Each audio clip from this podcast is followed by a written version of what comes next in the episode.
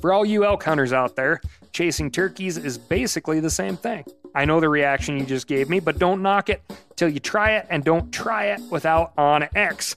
The Hunt app will not only help you find new areas on public ground, but I use it to find out landowner info to get permission on private ground that I see birds on as well. OnX Hunt has a special offer for you. Use code CAL to receive 20% off your membership at onxmaps.com slash hunt and find more birds this spring.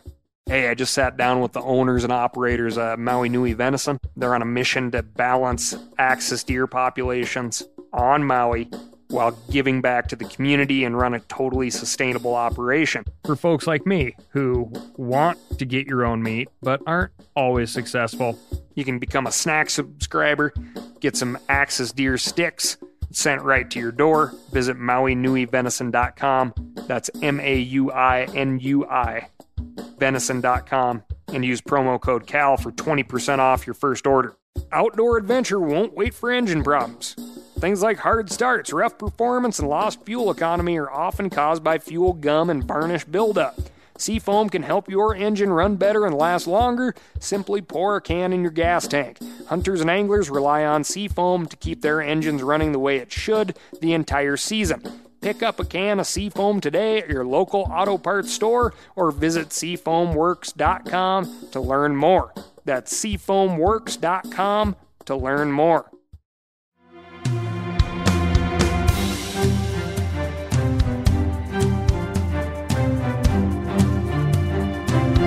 From Meat Eater's World News Headquarters in Bozeman, Montana, this is Cal's Week in Review with Ryan Cal Callahan. Now, here's Cal. Hey, here's a question for you. Would hunting grizzly bears reduce grizzly human conflict? Of course it would, I want to say. Meat Eater's own Patrick Durkin tackled this complicated question at themeateater.com. I, for one, would love to have the ability to apply for tags to hunt a well managed population of grizzlies here in my home state of Montana. I've grown up with the Grizz, I've watched their populations grow, and have had many interactions with them. I've listened to stories from the outfitters I worked for who guided some of the very last hunts. Due to the fact that we haven't been able to hunt the animals since the early 70s and their numbers then were at an all time low, we are now covering new ground in grizzly management and anecdotal evidence, of which I, and seemingly everyone else, has loads of, just doesn't cut it. The focus of this question is problem bears. The bears that cause conflict. Conflict can range from trash can destruction to maulings, aggressive behavior to domestic livestock death. Studies have shown that reducing bear densities in areas with high conflict does lead to less conflict because there's less bears. But it won't be likely that hunters will focus on areas where much of this conflict occurs. Think about it. Hunting a potentially thousand pound bear in the urban interface, that place I always speak of where wildlife corridors and urban sprawl meets, isn't likely or safe. Catching a problem bear in the act of harassing cattle, for instance, isn't likely either meaning that if hunting grizzly were legal, the hunters with tags in their pockets won't be targeting the bears causing conflict. Probably won't be hunting in those areas. The grizzly is an apex predator, the bear at the top of the food chain. I have hunted grizzlies in areas where it is legal to hunt them and has been legal since long before I was alive, and I've had very different experiences. One area in Alaska, seemingly any grizz you ran into wanted no part of human activity. Another area, it seemed like every bear you ran across wanted to size you up and see if you were edible. So that little bit of anecdotal evidence doesn't necessarily say bears are automatically going to be scared of hunters.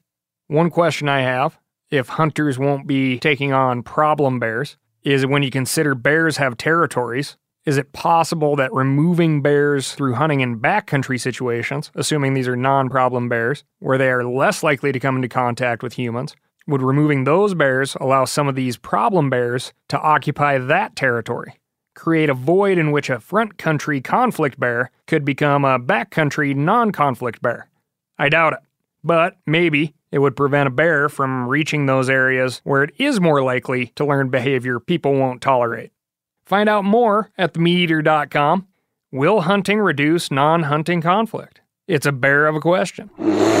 This podcast, as you know, is brought to you by Stihl Power Equipment. Stihl makes an incredible lineup of tools, both powered and non, to help you cut, snip, saw, and power wash your way through all your domestic and commercial needs. I like to keep a set of their pruning shears in my bird hunting bag this time of year for clipping wings and feet. If you happen to have followed my advice and purchased one of their amazing battery powered saws, or if your family loves you and they got you one for Christmas, my advice, my quick tip for cold weather is, and I'm talking like 20 degrees and under, cold weather, keep the battery full charge until you get all your scenes set up, your mise en scène. Anything that you need cut, you have it right there, and then do all the work at once. My experience is the batteries hold full power super well no matter how cold it gets, but once you tap into one, use it until the job is done. When we cut our way into camp a few weeks ago, the battery we used on the way in still had plenty of power. Then the temps dropped to below zero for a few days, and that same battery didn't last very long when I tried it again. A Couple of cuts maybe. But the fresh battery I'd packed in, that had been subjected to all that cold weather for five, six days. Ran great for cutting firewood that morning and cutting my way through blowdown and a buck later on that night.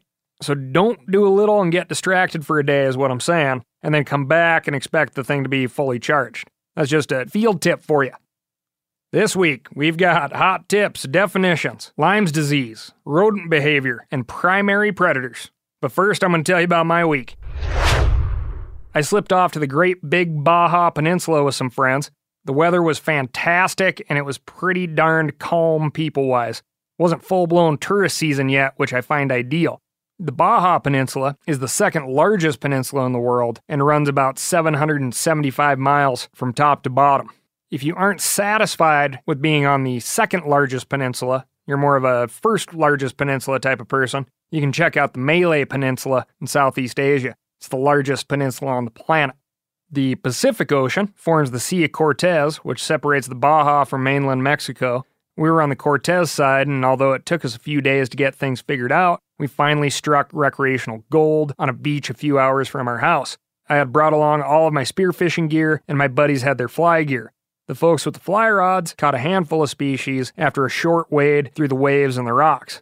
I was blown away on the few short dives I made, after seeing virtually no life in the three days prior, this spot, oddly enough, I found using onX, which is my, uh, you know, hunting location map app of choice.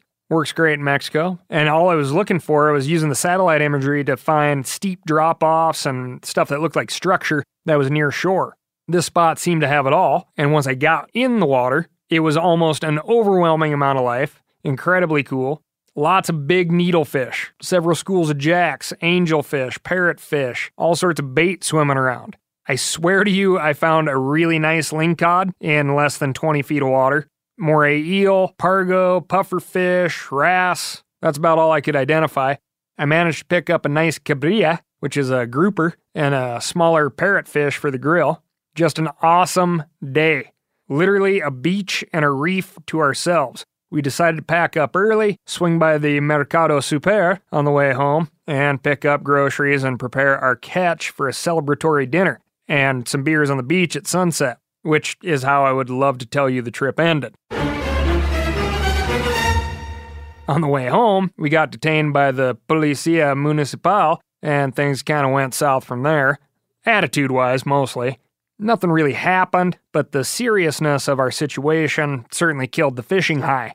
We were pulled over. A few of us were asked to step out, licenses examined, and oddly enough, our fish. And uh, I'm sure the beer cans from the beach did not go unnoticed. The fish were a big hit with the cops. They had genuinely seemed impressed with our catch. We were then ordered back into the car and instructed to follow them through the town, presumably to the police station. Not fun. Periodically, the cops would pull over, wave us forward, ask more questions. Then we would get back in the car and proceed. During our two vehicle parade through town, one of our crew, perhaps not consciously, narrated all of his thoughts to the rest of us. Oh, I don't like this turn. Oh, good. Too many people on the street for him to kill us. Why are we stopping? This isn't good. Oh, maybe this is where we get robbed. Hey, everyone's doing great. Everyone's doing great. I didn't find the narration very helpful. Eventually, through this series of stopping and questioning, we ended back up at the ferry dock, where the conversation again turned to fishing. This time, the cops were showing us pictures of their fishing escapades, every other photo being bikini clad women. Being very well versed in talking fishing, our crew didn't find the change in topic comforting, and our heads kind of spun with what the hell is the point of all this. Eventually, the uniformed officers asked if we would like to meet the girls in the pictures. They could arrange it. I'll just say, we weren't comfortable with uniformed officers pushing prostitutes our way, nor were we interested, and they seemed very confused as to why we weren't willing to take them up on their offer. So much so that they asked if we were married to each other. Eventually, my friend uttered a, uh, all good, todo bien? The officer said, si, todo bien. And we went on our separate ways. Like I said, nothing really happened. Anyway, the food was fantastic, the weather great, everyone else we met was super great, and I can't wait to go back. For all you elk hunters out there, chasing turkeys is basically the same thing. I know the reaction you just gave me, but don't knock it till you try it and don't try it without OnX. The Hunt app will not only help you find new areas on public ground, but I use it to find out landowner info to get permission on private ground that I see birds on as well. OnX Hunt has a special offer for you. Use code CAL to receive 20% off your membership at onxmaps.com slash hunt and find more birds this spring. We've all seen plenty of gadgets and fads come and go, but here's one product that stood the test of time. Seafoam Motor Treatment. Lots of hunters and anglers know that seafoam helps engines run better and last longer. It's really simple. When you pour it in your gas tank, Seafoam cleans harmful fuel deposits that cause engine problems. I'm talking common stuff like hard starts, rough engine performance, or lost fuel economy. Seafoam is an easy way to prevent or overcome these problems. Just pour a can in your gas tank and let it clean your fuel system. You probably know someone who has used a can of Seafoam to get their truck or boat going again. I guarantee you've listened to them because I use it you know, regularly. People everywhere rely on Seafoam to keep their trucks, boats, and small engines running the way they should the entire season. Help your engine run better and last longer. Pick up a can of Seafoam today at your local auto parts store or visit seafoamworks.com to learn more. Hey, I just sat down with the owners and operators of Maui Nui Venison. You've heard that name before because I've talked about them here on this podcast. They're on a mission to balance axis deer populations on Maui while giving back to the community and run a totally sustainable operation. Now, it's wild axis deer, which is an invasive species, but this operation is monitored and observed by the USDA and they can commercially sell axis deer. Last time I went out to uh, Maui to hunt axis, I did not kill one, which is where Maui Nui venison would come in very handy for folks like me who want to get your own meat but aren't always successful and still want to have something in the freezer or uh, handy in the form of a snack stick that is as close to getting your own as you can get, which is what Maui Nui venison is. You can become a snack subscriber, get some Axis deer sticks sent right to your door. Visit MauiNuiVenison.com. That's M A U I N U I venison.com and use promo code CAL for 20% off your first order. Moving on to our Cal's Week in Review listener desk. A friend and listener wrote in with a great question. What is the difference between a keystone species and an indicator species? This is a confusing one because there does appear to be plenty of overlap, and I have without a doubt seen keystone and indicator species used interchangeably and broadly. I'm not saying that's correct, but I've seen it. We'll start with keystone. Okay, a keystone, like a real keystone, is the stone in the top center of an arch where the two sides come together. It kind of holds it all together while being held at the same time. A keystone species is one that, if it were to go away, the legs of the arch would fall. My example that I can think of is krill, that tiny shrimp that makes up the base food for a gajillion fish, birds, mammals, uh, like the humpback whale, for instance. If krill were to go away, it is quite likely that the animals that are dependent on krill, that make up the legs of the arch in this example, would go away as well. The arch could rebuild itself, but it wouldn't be in the same order. An indicator species is just that a species that indicates the health of an ecosystem or an area. A not so off the shelf example could be a canary in a coal mine. The canary isn't a necessary part of this situation, but its presence, when alive, indicates the air quality. Something in a more natural setting, and a very appropriate example right now, would be the freshwater mussel. Freshwater mussels are disappearing from our streams and rivers because we as a species keep dumping things in our streams and rivers that uh, should not go there. Amphibians are another great indicator species. Amphibians are sensitive to changes and show signs of toxicity in their systems almost instantly. For instance, a truck driver in Georgia was just sentenced for deliberately dumping 3,000 gallons of fuel out of the fuel truck he was driving. The fuel followed a storm drainage system into an unnamed creek, which happens to be a tributary of, wait for it, Goodwater Creek. How's that for bad luck? If you were to take a sample of amphibians in Goodwater Creek, they would have likely revealed or indicated that something was amiss. The truck driver was sentenced just recently. His 2018 decision to dump the fuel earned him 18 months in prison. This was not a conscious act of eco terrorism. He had just loaded the wrong fuel in the truck, so instead of returning back to deal with it in an appropriate manner, he literally turned Goodwater Creek into Badwater Creek. Anyway, that was a great question, and in my opinion, the answer is perfect for conservation as it's just not an entirely straightforward answer all the time. Next, a tick removal trick from Jason in Fairfax, Virginia. Something that may work for those bloated tick situations where you cannot get directly to the tick's head with tweezers. So when you go to remove a tick, it's highly recommended that when you go to pull that blood sucker out, you do your best to get the mouth and all the mouth parts out at the same time as those little parts can cause irritation and infection. Jason suggests you throw an overhand loop of dental floss over the bloated tick, snugging the loop around the head parts, and then take your tweezers and gently grab the body of the tick. Then give a gentle pull in tandem with the tweezers and the floss, and you'll get all the parts out. I haven't tried this, but it sounds sound. says it works well, and you won't have a bloody mess to clean up. Thank you, Jason. Jason's helpful tip would be welcomed by a large group of Facebook, Twitter, and Pinterest users who have been distributing a meme about the potential threat of ticks in your Christmas tree. A photo that has been shared hundreds of times this past holiday season says there's a chance you're bringing Lyme disease into your living room. The post reads If one female tick lays eggs under the bark of a tree, that tree will be infested with over 2,000 eggs, which then hatch. Keep that in mind all ticks can carry and transmit disease. Our own Spencer Neuharth looked into this claim and shared his findings over at themeateater.com in a recent article called Fact Checker Can a Christmas Tree Give You Lyme Disease? In summary, no. Lyme disease is largely a seasonal issue, with winter being the least likely time to encounter infected ticks. December rarely sees confirmed cases of the disease, accounting for less than 2% of all reported cases based on 10 years of CDC data. Lyme disease is so rare during this period because the majority of ticks are dormant.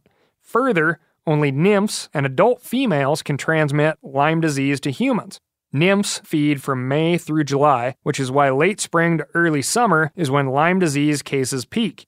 In the fall, the nymphs become adults. At this time, the females will attach themselves to a large mammal, mate, and die. How's that for a sexual routine? By the time winter rolls around, almost all disease carrying ticks are gone. Although both Christmas trees and Lyme disease are found across North America, Lyme disease has a more limited distribution, with 95% of cases coming out of just 14 states. Most of the states where the disease is prevalent are in the Northeast or Great Lakes region. The top Christmas tree producer is Oregon. Even if you live in a Lyme disease hotspot, finding a nest of ticks on your Christmas tree is very unlikely, Black legged ticks lay eggs on the ground in May, which hatch by summer. If your tree did somehow come covered in tick eggs, they aren't a hazard. Ticks aren't born with Lyme disease, but instead get it by feeding on a disease carrying bird or mammal. Simply put, tick larvae are pathogen free. There's enough stress during the holiday season. Don't let this uninformed meme add to it. The odds of getting Lyme disease from a Christmas tree are about equal to Santa telling you to hop in the sleigh, take the reins, and then leaning over and saying, Hey, kid, don't be afraid to really open her up. Sticking with the tick desk for one more. A recent study provided me by the phenomenal conservation writer Ben Long, published in the journal Oecologia, which must be a fancy way of saying uh, ecology, suggests that prey animals, in this case rodents, modify their behavior according to the risk of predation. In this study, researchers looked at rodent behavior alongside short term and long term predator risk. At first glance, you may be thinking, no kidding, of course they do. But how often do we really think of mice as being conscious of the bigger picture? I would bet, for the most part, we just think of them as an ever reproducing animal that continues walking into traps until they are eventually eradicated from the house. Anyway, their primary predator in this study is the red fox, and the secondary predator is the coyote. They found that long term red fox activity significantly reduced rodent activity, and cues of red fox presence reduced rodent activity by more than 50%. The rodent activity would increase and decrease according to the level of red fox activity. Rodents did not respond to environmental factors or long term coyote activity, indicating that the rodents not only took notice of a predator if it was in the area, but who that predator was fox or coyote. Now, let's bring this back to ticks. Rodents can carry ticks and things like plague. Having foxes around decreases the rodent activity. This prey predator relationship is neat in itself, but it also leads to the question of how did the rodents learn to respect the fox as a predator more than the coyote? Now, think about this in regards to our first article regarding grizzly bears.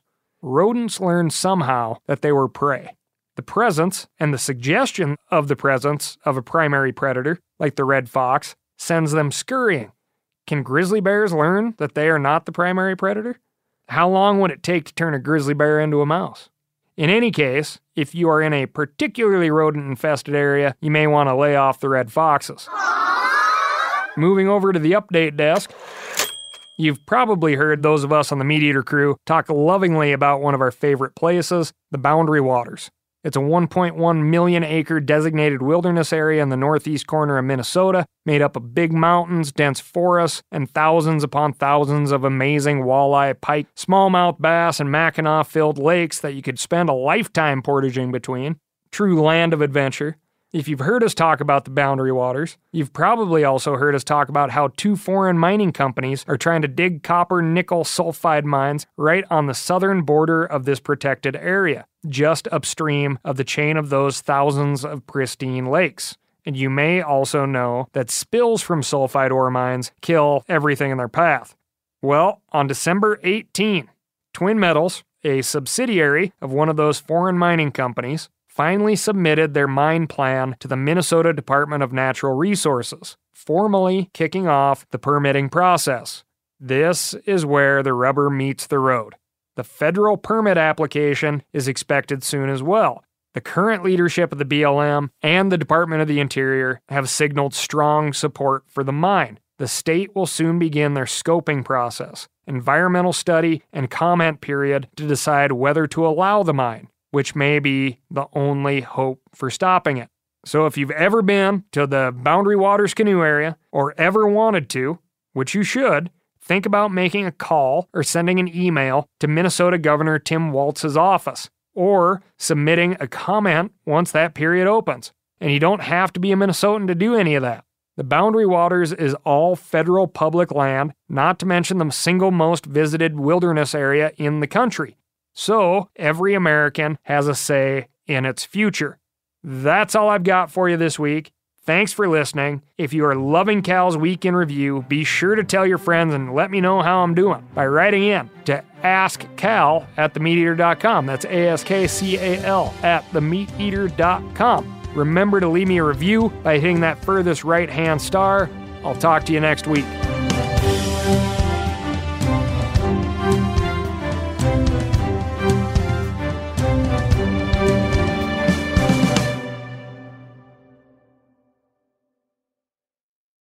Outdoor adventure won't wait for engine problems. Things like hard starts, rough performance, and lost fuel economy are often caused by fuel gum and varnish buildup. Seafoam can help your engine run better and last longer. Simply pour a can in your gas tank. Hunters and anglers rely on Seafoam to keep their engines running the way it should the entire season. Pick up a can of Seafoam today at your local auto parts store or visit seafoamworks.com to learn more. That's seafoamworks.com to learn more. Hey, I just sat down with the owners and operators of Maui Nui Venison. They're on a mission to balance axis deer populations on Maui while giving back to the community and run a totally sustainable operation. For folks like me who want to get your own meat but aren't always successful, you can become a snack subscriber, get some Axis Deer sticks sent right to your door. Visit MauiNuiVenison.com. That's M A U I N U I venison.com and use promo code CAL for 20% off your first order.